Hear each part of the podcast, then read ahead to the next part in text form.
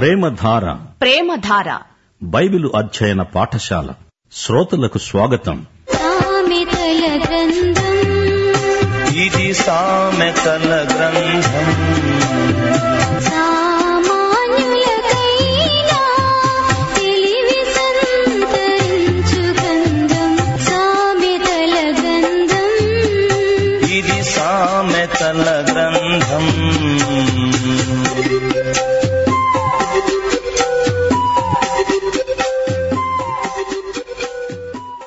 సామెతల గ్రంథం రెండో అధ్యాయం. ఈ అధ్యాయంలో ఆరో వచనం చాలా ముఖ్యమైనది. మొదటి వచనం నుండి వినండి.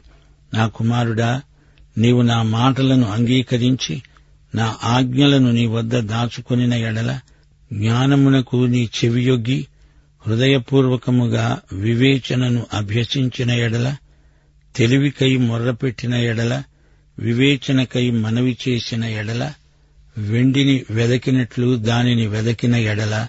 దాచబడిన ధనమును వెదకినట్లు దానిని వెదకిన ఎడల.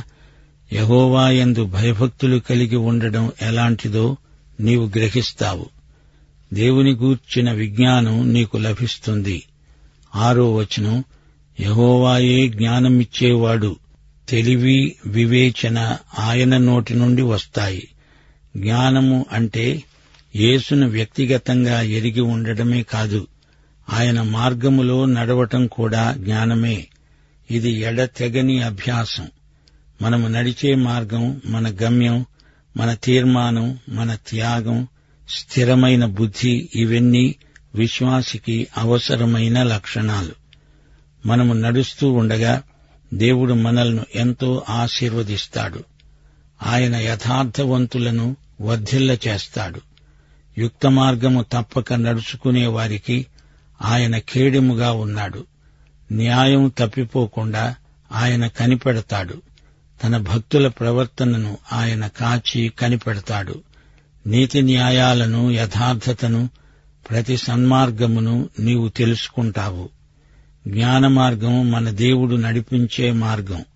అదే న్యాయ మార్గం నీతి మార్గం సన్మార్గం యథార్థ మార్గం. జ్ఞానము నీ హృదయమున చొచ్చి తెలివి నీకు మనోహరంగా ఉంటుంది. బుద్ధి నిన్ను కాపాడుతుంది. వివేచన నీకు కావలి కాస్తుంది.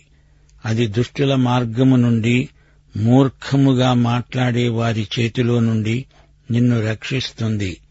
అటివారు చీకటి త్రోవలలో నడవాలని కోరి యథార్థ మార్గాలను విడిచిపెడతారు. మూర్ఖుల మార్గం చీకటి మార్గం కీడు చేయడానికి సంతోషిస్తారు. అతి మూర్ఖుల ప్రవర్తన ఎందు ఉల్లసిస్తారు.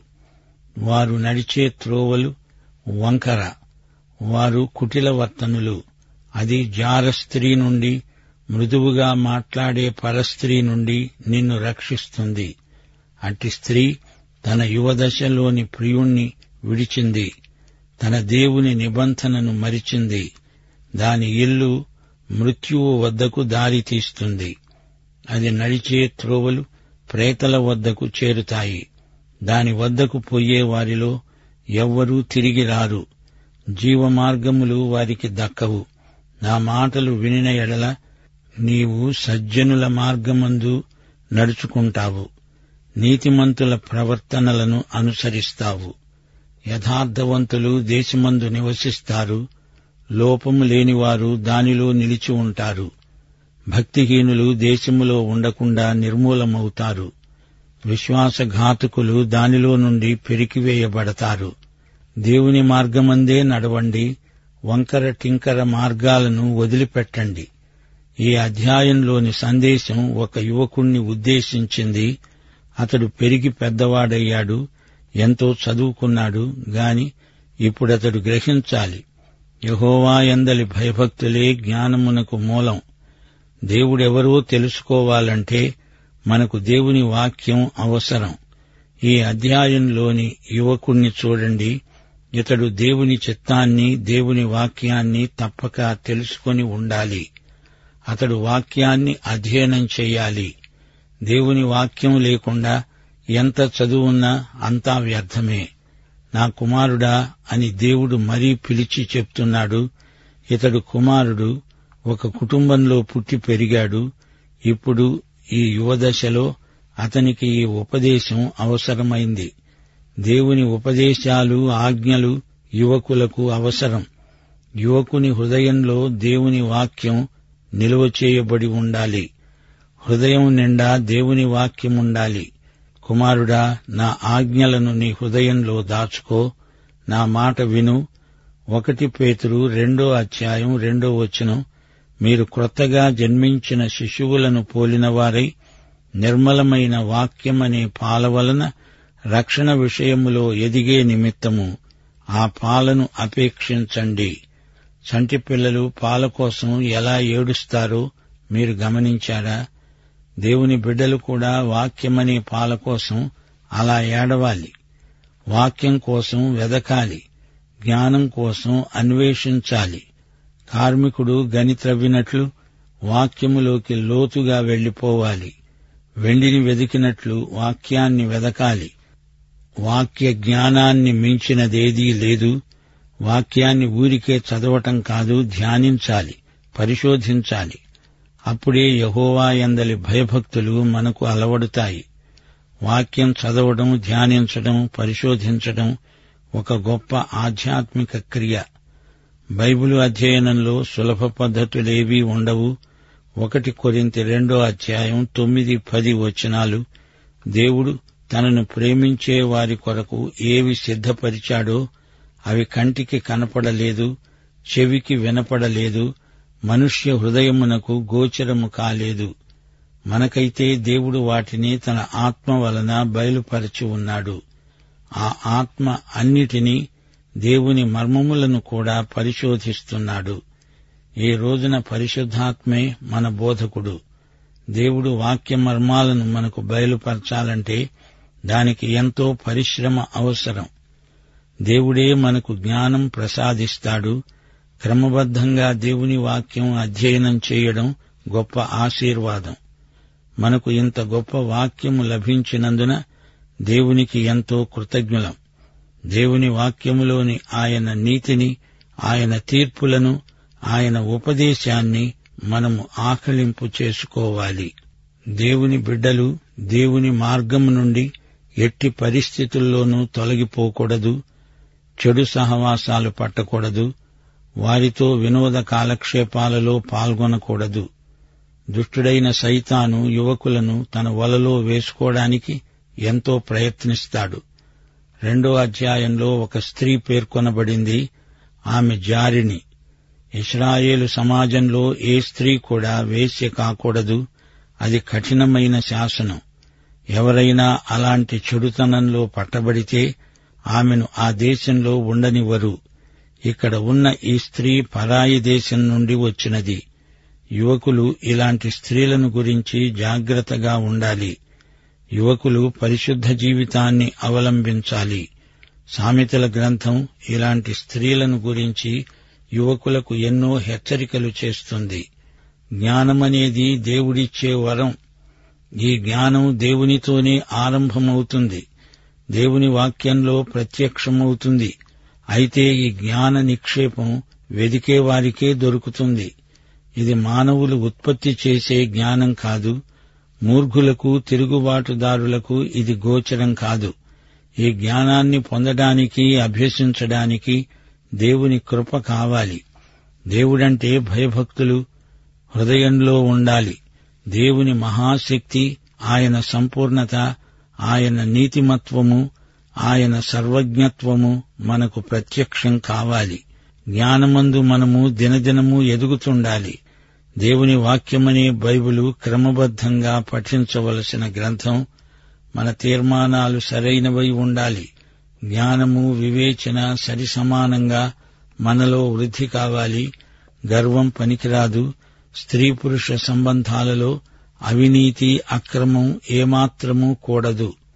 దేవుని కృపను పొంది ఇలాంటి శోధనలను జయించాలి. హృదయం నిండా దేవుని వాక్యాన్ని నింపుకోవాలి. అదే సమయంలో దేవుని ప్రేమ మనలో సమృద్ధిగా ఉండాలి. ప్రియ సోదరుడా సోదరి నీవెవరు? నీవు ఏమై ఉండాలి? అనే జ్ఞానం లేకుండా ఆత్మవంచన చేసుకోకూడదు. దేవుని దృష్టిలో పౌలు ఒక జ్ఞాని. రెండు పేతుడు మూడో అధ్యాయం పదిహేను పదహారు వచనాలు మన ప్రియ సహోదరుడైన పౌలు కూడా తనకు అనుగ్రహించబడిన జ్ఞానము చొప్పున మీకు రాసి ఉన్నాడు. వీటిని గురించి తన పత్రికలన్నింటిలోనూ బోధిస్తున్నాడు. అయితే వాటిలో కొన్ని సంగతులు గ్రహించడానికి కష్టతరమైనవి. వీటిని విద్యావిహీనులు అస్థిరులైన వారు తక్కిన లేఖనములను అపార్థము చేసినట్లు తమ స్వకీయ నాశనానికే అపార్థం చేస్తున్నారు. ప్రియులారా మీరు ఈ సంగతులు ముందుగా తెలుసుకున్నారు. అపస్తుడైన పౌలు తన జీవిత కాలమంతా దేవుని ప్రేమను జ్ఞానయుక్తంగా ప్రకటించాడు. ఆదిమ సంఘంలో ప్రథమ హతసాక్షి స్థెఫను అతడు జ్ఞానము గల నాయకుడే. అపస్తల కార్యముల ఆరో అధ్యాయం ఎనిమిది నుండి పదో వచనం వరకు స్టెఫను కృపతోనూ బలముతోనూ నిండినవాడై ప్రజల మధ్య మహత్కార్యములను గొప్ప సూచిక క్రియలను చేస్తున్నాడు. అప్పుడు కొందరు వచ్చి స్టెఫనుతో తర్కించారు. గాని మాటలాడటమందు అతడు అగుపరిచిన జ్ఞానమును అతన్ని ప్రేరేపించిన ఆత్మను వారు ఎదిరించలేకపోయారు. ఈ స్టెఫను సంఘములో గొప్ప పరిచర్య చేశాడు. గ్రీసు దేశస్థురాండ్రైన వితంతువులకు ఆహారం పంచిపెట్టడంలో ప్రముఖ పాత్ర వహించాడు. యూదులకు సువార్త బలంగా బోధించాడు. యేసుక్రీస్తు జన్మించినప్పుడు ఆయనను దర్శించిన వారు జ్ఞానులు. వీరు జ్ఞానాన్ని అన్వేషించారు పరిశోధించారు. జ్ఞానమునకు మూలమైన యేసును సందర్శించారు. ఆయనను ఆరాధించారు. వీరి వృత్తాంతం మత్తైసు వార్త రెండో అధ్యాయం ఒకటి నుండి పదో వచనం వరకు చెప్పబడింది. ఇది క్రిస్మస్ కథ. వారు మొదట విన్నారు. అంతటితో తృప్తి చెందలేదు. యేసు పుట్టాడు అనే సత్యాన్ని నిర్ధారణ చేసుకోవడానికి ఎంతో వ్యయ ప్రయాసలకొచ్చి ప్రయాణం చేసి యేసు బాలుణ్ణి స్వయంగా సందర్శించి జ్ఞానులు అనే బిరుదును సార్థకం చేసుకున్నారు. వారు అత్యానంద భరితులై ఇంటిలోకి వచ్చి యేసు శిశువును చూచి సాగిలపడి ఆయనకు కానుకలు సమర్పించారు. అందుకే వీరిని తూర్పు దేశపు జ్ఞానులు అంటాము. ఇక పాత నిబంధనలోకి రండి. దానియేలు గొప్ప జ్ఞాని జ్ఞానము గల ఆలోచనకర్త. దానియేలు ఐదో అధ్యాయం పదకొండో వచనం పన్నెండో వచనం. దానియేలు పరిశుద్ధ దేవతల ఆత్మ గలవాడు దైవజ్ఞానము బుద్ధి తెలివి గలవాడు శ్రేష్టమైన బుద్ధి గలవాడు కలలు తెలియచేయడానికి మర్మములు బయలుపరచడానికి కఠినమైన ప్రశ్నలకు ఉత్తరమివ్వడానికి జ్ఞానము తెలివి గలవాడు. దానియేలు దేవునితో సన్నిహిత సహవాసము గలవాడు. దేవుని సహాయంతో జటిలమైన రాజకీయ సమస్యలను సునాయాసంగా పరిష్కరించగలవాడు. అలాగే సామెతల గ్రంథం రాసిన సొలమోను గొప్ప జ్ఞాని. మొదటి రాజులు మూడో అధ్యాయం ఐదు నుండి పద్నాలుగో వచనం వరకు ఇతని జ్ఞానం వర్ణించబడింది. సొలమోను దేవుణ్ణి అడిగాడు దేవా నాకు వివేకము గల హృదయం దయచెయ్యి దేవుడు అతన్ని గొప్ప జ్ఞానిని చేశాడు. అతనికి బుద్ధి వివేకములు గల హృదయం ఇచ్చాడు. దేవుడు జ్ఞానమును బుద్ధిని వర్ణింప శక్యము కాని వివేచన గల మనస్సును సొలమోనుకు దయచేశాడు. గనక సొలమోనుకు కలిగిన జ్ఞానము తూర్పు దేశస్థుల జ్ఞానము కంటే అధికం. సొలమోను గొప్ప జ్ఞాని. పాత నిబంధనలో ఒక స్త్రీ ఉన్నది. ఆమెను బైబిలు జ్ఞానము గల భార్య అంటుంది. మొదటి సమూయేలు ఇరవై ఐదో అధ్యాయం మూడు ముప్పై రెండు వచనాలు. నాబాలు భార్య అబీగయిలు ఈ స్త్రీ బుద్ధిగలదై రూపసి అయిన ఇల్లాలు. దావీదు ఆమెను ఎంతో ప్రశంసించాడు. నీవు చూపిన బుద్ధి విషయమై నీకు ఆశీర్వాదము కలుగునుగాక. అబీగయీలు భర్త త్రాగుబోతూ అయినా ఆమె మంచి ఇల్లాలు అని పేరు పొందింది. ఆ మాటకొస్తే దావీదు కూడా జ్ఞానులలో లెక్కే. రెండు సమూహలు పద్నాలుగో అధ్యాయం ఇరవయో వచనం దావీదు దేవదూతల జ్ఞానము వంటి జ్ఞానము గలవాడు ఈ లోకమందు సమస్తమును ఎరుగుటయందు దావీదుకు ఎంతో జ్ఞానమున్నది. తన జీవితంలో ఎన్ని అపజయాలు కలిగినా జ్ఞానమునకు మూలమైన దేవుని భయము భక్తి అతనికున్నాయి. యహోషువాను మరొకసారి పరిచయం చేస్తాము ఇతరు కూడా జ్ఞానము గల నాయకుడు. ద్వితీయోపదేశకాండం ముప్పై నాలుగో అధ్యాయం తొమ్మిదో వచనం. యహోషువా జ్ఞానాత్మపూర్ణుడు. ఇతడు మోషేతో పనిచేసి ఎంతో అనుభవం గడించాడు. ప్రజలను వాగ్దత్త భూమిలోకి నడిపించాడు. నిర్గమకాండం ముప్పై ఒకటో అధ్యాయం ఒకటి నుండి ఐదో వచనం వరకు బెసలేలు అనే వ్యక్తి కనపడుతున్నాడు. ఇతడు జ్ఞానము గల కళాకారుడు శిల్పి. ఇతడు బంగారుతో వెండితో అందమైన శిల్పాలను తయారు చేశాడు. జ్ఞాన విద్యా వివేకములు సమస్తమైన పనుల నేర్పు అతనికున్నాయి. అతడు దేవుని ఆత్మపూర్ణుడు. ఆరాధన గుడారాన్ని నిర్మించడానికి తోడ్పడిన ధన్యజీవి. ఇతడు జ్ఞాని. ఇక మోషే మాటేమిటి? మోషే నాయకత్వంలో అతని మహాజ్ఞానం లోకమంతా గుర్తించింది. అపుస్తల కార్యములు ఏడో అధ్యాయం ఇరవై నుండి ఇరవై రెండో వచనం వరకు మోషే దివ్య సుందరుడు అతడు సకల విద్యలు అభ్యసించాడు. మాటలయందు కార్యములయందు ప్రవీణుడు. ఈజిప్టు దేశంలోని విద్యా జ్ఞానం అంతా అభ్యసించినవాడు. తరువాత దేవుడతణ్ణి తన జ్ఞానంతో నింపాడు. మోషే ఎంతో సమర్థవంతంగా ఇస్రాయేలీయులను ఈజిప్టు నుండి బయటికి నడిపించాడు. పాత నిబంధనలో ఆదికాండంలో ఒక వ్యక్తి ఉన్నాడు. అతన్ని మనము మరిచిపోలేము. గొప్ప వ్యక్తి దేవుని జ్ఞానము గలవాడు. అపస్తల కార్యములు ఏడో అధ్యాయం పదో వచనం దేవుడతనికి దయను జ్ఞానమును ప్రసాదించాడు. అతడే యోసేపు. యోసేపు ఈజిప్టు దేశంలో గొప్ప జ్ఞానిగా గుర్తించబడ్డాడు. గొప్ప కరువు నుండి ఈజిప్టును తప్పించిన గొప్ప జ్ఞాని. యోసేపు యేసు ప్రభువునకు ముందు గుర్తు ఇలాంటి జ్ఞానాన్ని సామెతల గ్రంథంలో మనము చూడబోతున్నాము. ఈ గ్రంథమంతటా సత్యజ్ఞానమే ప్రబోధించబడింది. ఈ గ్రంథంలో మూడు నాలుగు అధ్యాయాలు తండ్రి యొక్క ఉపదేశాలు ఎనిమిది తొమ్మిది అధ్యాయాలలో జ్ఞానం తేటగా మాట్లాడుతుంది. జ్ఞానము గలవాడు విధేయుడు దయాపరుడు దేవుని యందు విశ్వాసముంచినవాడు దేవునికి జీవితంలో ప్రథమ స్థానమిచ్చినవాడు చెడుగును విసర్జించినవాడు మనకు క్రైస్తవ జీవితమందు జ్ఞానము ఎంత ముఖ్యమైనదో గుర్తించారా? యహోవాయే జ్ఞానమిచ్చేవాడు. మనకైతే యేసుక్రీస్తే జ్ఞానం. జ్ఞానము అంటే యేసు ప్రభుతో కలిసి జీవించడం ఆయనను హృదయమందు కలిగి ఉండడం. భక్తుల ప్రవర్తనకు జ్ఞానమే ఆధారం. నీతి మార్గం సన్మార్గం యథార్థ మార్గం జ్ఞానం ఇవన్నీ మన హృదయము నిండా ఉండాలి. యథార్థ మార్గాలను విడిచిపెట్టకూడదు. మూర్ఖుల మార్గం చీకటి మార్గం.